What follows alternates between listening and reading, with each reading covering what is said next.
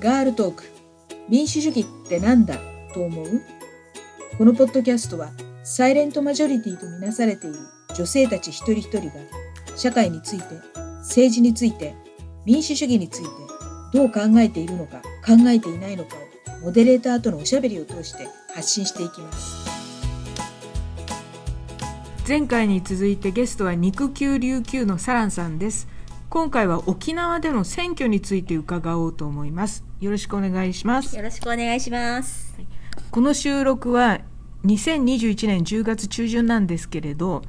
10月末に衆議院選挙があります。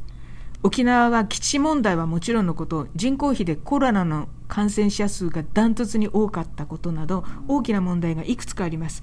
肉球琉球として選挙にどのように取り組んでいるかもちろん特定の政党支持などの活動はしないと思うんですけれどもどんな運動をしているのかについて伺いたいと思います。はい。えっと、肉球琉球は政治活動は基本的にみんなでやるみたいなことは全くなくて、基本的には辺野古新基地建設反対っていうのをベースに持っていますっていうだけですね。選挙に対してはメンバーもそれぞれ、なんか温度もまちまち、応援する候補もまちまちなので、基本的にあの、約束も猫なのでやらない感じです。結構、なぜか選挙事務所で鉢合わせすることが多々あって、もうあの、その時はパワー倍増っていう形で盛り上がります。肉球琉球で選挙をしているわけではないんですが、やっぱりこの選挙事務所で肉球の仲間と会ってっていう形で選挙に関わるようになって、すごく不思議だなって思ってるのは、なんか、誰かが必ず何かできるよねっていうことですね。一人がアイディアを出したら、なんかそれ面白いって言って乗っかってくる人。それだったら、あのー、これができるよって提案してくれる人とか、あ、じゃあ、何々は俺が持ってくるよみたいな感じで、なんとなく思いついたアイディアを実現してできてしまうっていうことがすごくたびたびあって、それでうちら最高じゃんっていうような感じの温度になって、あの、盛り上がる。もうできただけですごいよね、みたいな感じになってきてっていうことが多々起こるんですね。これすごい大切なんだなって思うのは、互いに信頼してて、で、あと、求めないあの、できることをできるところでできるだけっていうのをお互いがやるだけっていう形で言ったら、できないと思っていたことが何々さんがいたからできたみたいな、できたっていうことしか重なっていかないみたいな部分があって、そうなっていくともう本当に集まることが楽しいことにしかならないっていうことができるチーム、チームになっていて、仲間は宝だなって思ってます。あの、前回私長いこと政治活動がとか運動がダサくて嫌だったって思ってたっていう話をしたんですけれども、選挙も硬いものとかダサいものっていう印象を持ってる人かなりいると思います。で、そういうイメージを少しでも変えることができたらいいなっていうことをあの考えるようになっていて、で、えっと、風船やモールであの応援を可愛いイメージ作ってみたりとか、夜に蛍光ペン持ってお、オタダンス踊ってみたりとか、あの、ゆるキャラを出動させてみたりとか、もうとにかくあの、選挙っていうよりは、ちょっとしたお祭りとかフェスを作っていくような気持ちになって、活動をしていけたらいいなっていうことをあの考えてます。まあ、そういうすっとんきょうなことをすることに関して大部分の先輩方はちょっと面白がってくれたりとかっていうことが多いんですけれどもたまにこっぴどく怒られたりとかっていうこともあってその時はまあへこむんですけどでも基本的にはそんなにあのへこたれないようにしています。っていうのもあの先輩方はあのずっと着実に運動されてて私は私であのその運動を牽引していた部分があってっていうこと。で、私が長いこと先輩方の活動を牽引したことを考えれば、私が狙いたい的っていうことのと、先輩方があの狙いたい的っていうのは違うんだなっていうふうに思ってます。私はあの気づいていなかった頃の私みたいな的を狙いたいなっていうふうに思っているところです。そうですね。もう私なんかの世代もそうなんですけどその私たちの大大先輩方々のやってたこと見てなんかあまりにもインテリすぎるとかなんかあまりにも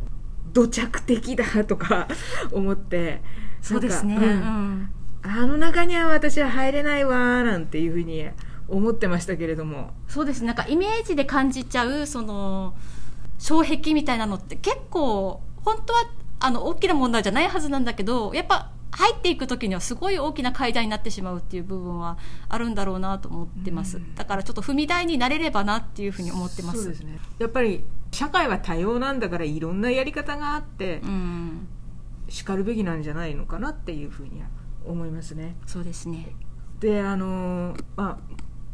沖縄はあのもう、えー、ともう政治的な勢力っていうのもすごくこううごめいているというかひしめいているっていう感じなんですけれどもどうですかね？あの各政党の勢力争いみたいなサランさんの立場から見た印象でいいのでお話ししてもらえますか？そうですね。今はとあの政治的な勢力とかあの政党のことを考えるととっても難しい時期が来たかなっていうふうに思ってます。やっぱりあの肉球はあのオール沖縄を一押しみたいな形でやっているんですが当初オール沖縄のあの辺野古反対っていうのは小長知事のもと原六部でまとまっていたと思うんですね。ただ今はやっぱりあれから5年とかなりますのでこの腹六部でいることが難しくて満腹になりたい気持ちが抑えられなかったりとかあとオール沖縄内での捕獲のアンバランスが出てきてしまってたりとかあと組織としての硬さやっぱり5年もやっていると固定してしまう部分とかっていうのも当たり前に出てくる部分なのでこの辺があの出てきたりっていうことでターニングポイントが来ているのかなみたいな形はあの感じています。だからちょっとニュートラルでいることとかフレキシブルでいることとかの難しさを実感をしていますがただですねあの自分たちの仲間にもあのこう仲間同士でちょっと争うこととかもあったりして本当に立ち向かわないといけないのは誰なのか忘れてない？とか見失ってない？とかって思うことも、まあ、ちょこちょこ出てきてはいますけれどもそれをがあったとしてもあの私たちもっと辛い時もあったよねっていうことをかんよく考えます。女長知事が誕生した時も私はその時はそんなに運動に関わってる人ではありませんでしたが関わるようになってからはデニー知事の誕生の時とかあといくつかの国政選挙とか特に運動に関わるようになってからのこの5年何かあるたんびにすごく崖っぷちだなっていう感じを感じていました特にあの女長知事が亡くなられた時はすごい不安なんか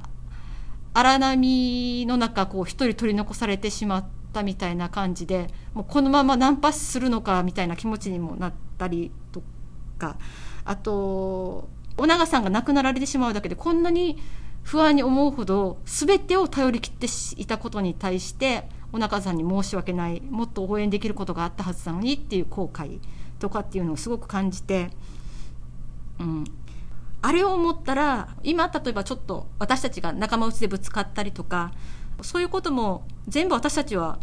もっと辛いことを思ってたので乗り越えていける今も踏ん張り時でもちろんあの手綱は緩めないけれども踏ん張って立ち向かっていけるっていうふうなあのことはずっと思ってます。で選挙とかを応援するようになってよくあの負けるわけにはいかない選挙だっていう言葉があるんですけれどもその言葉をこの選挙のたんびに出てくるんですね。この負けるわけにはいかない選挙だっていうのは沖縄にとっては選挙戦上のあの掛け声だとか合言葉っていうものじゃなくて一つでも負けることは何かを奪われてしまうことだっていうことを意味すると思ってます奪われてしまうのは辺野古の海だけでなくて例えば静かな夜だったり水の安全だったり次の世代の安心だったりとかあのまだ家族のもとに戻せない戦没者の尊厳だったりとかあのいろんなものを奪われていくんじゃないかっていうふうに思ってます。それ考えたら本当にダサいからってスルーしていいことではなかったんだなっていうのをすごく思っていて今はこうやってあの運動に関わるようになってからすごく思うのはダサいと敬遠していた先輩方が実は必死に必死に戦っていてくれたからこそまだ安全で平和が保たれている均衡状態を作れていたし私の子供自体は比較的安全だったんだろうなって思います。だから先輩方がもしいなかったら例えばあの空から落とされたパラシュートコンテナで子供が圧死したりとか小学校に飛行機部品が落ちてきたりとかっていうことがあっても講義を続ける人がいなかったら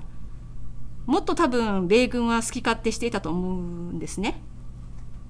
私子供の頃はあの沖縄の基地問題って大人になれば良くなっていくと思ってました。だから私があのお母さんになったりおばあちゃんになったりする頃には米軍基地ってなくなってるんじゃない？沖縄からっていうふうに思ってました。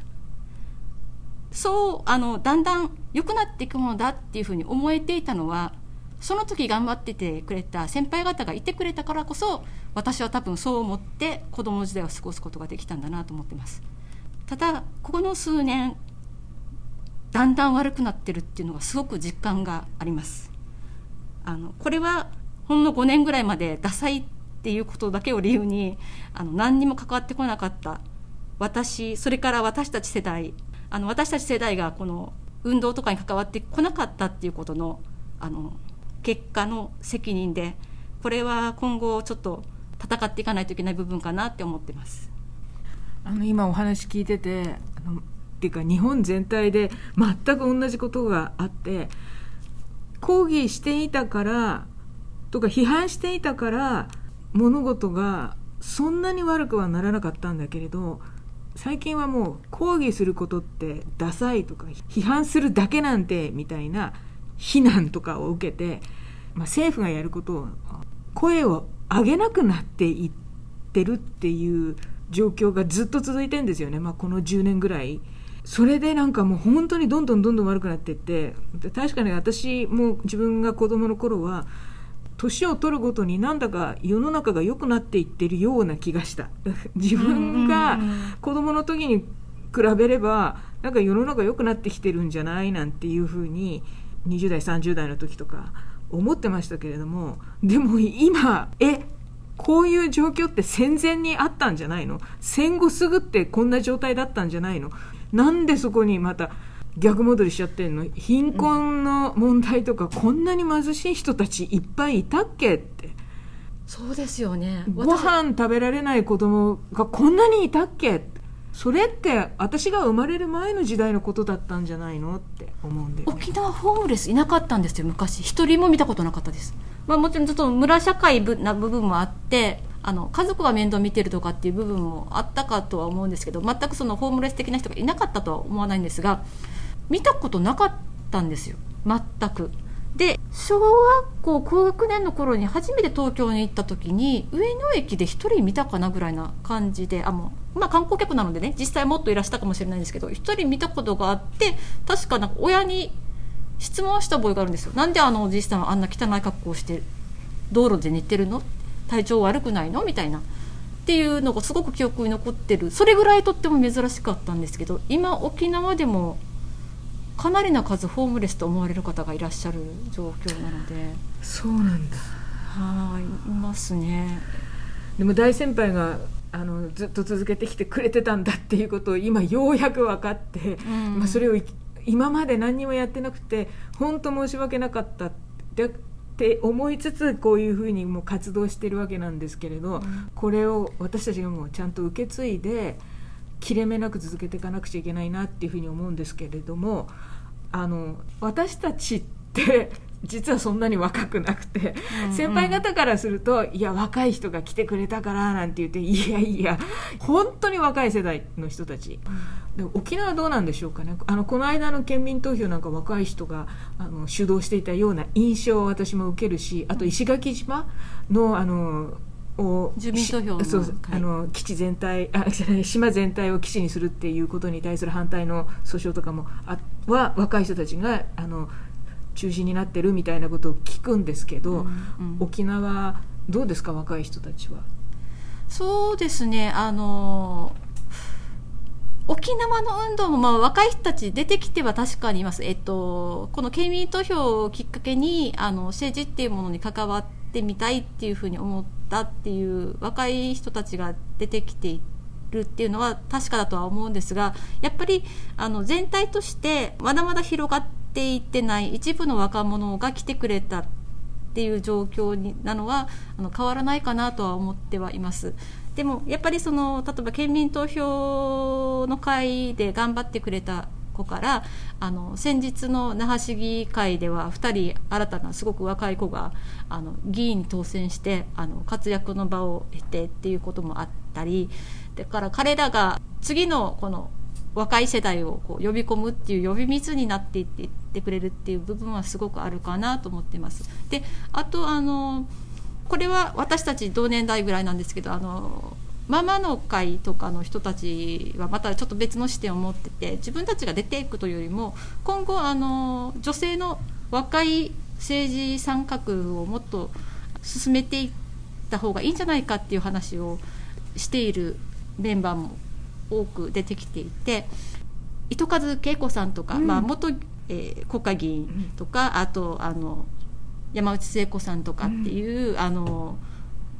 現職の方も含めてその勉強会をしたりとかっていうことをしてちょっとその女性の議員を増やそうっていう活動もあの作っていこうっていう話も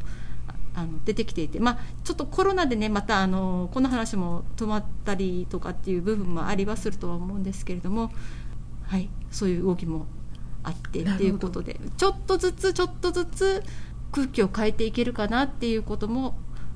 頑張っていかなきゃなっていう部分ではありますね。まだまだあの身になるのは遠いかもしれないとは思うんですけれども、でもやっぱり世代交代を考えていかないとっていうのはすごく思います。あの実は私あの今選挙事務所の中に入ってて、えっと、すごく多くの先輩方が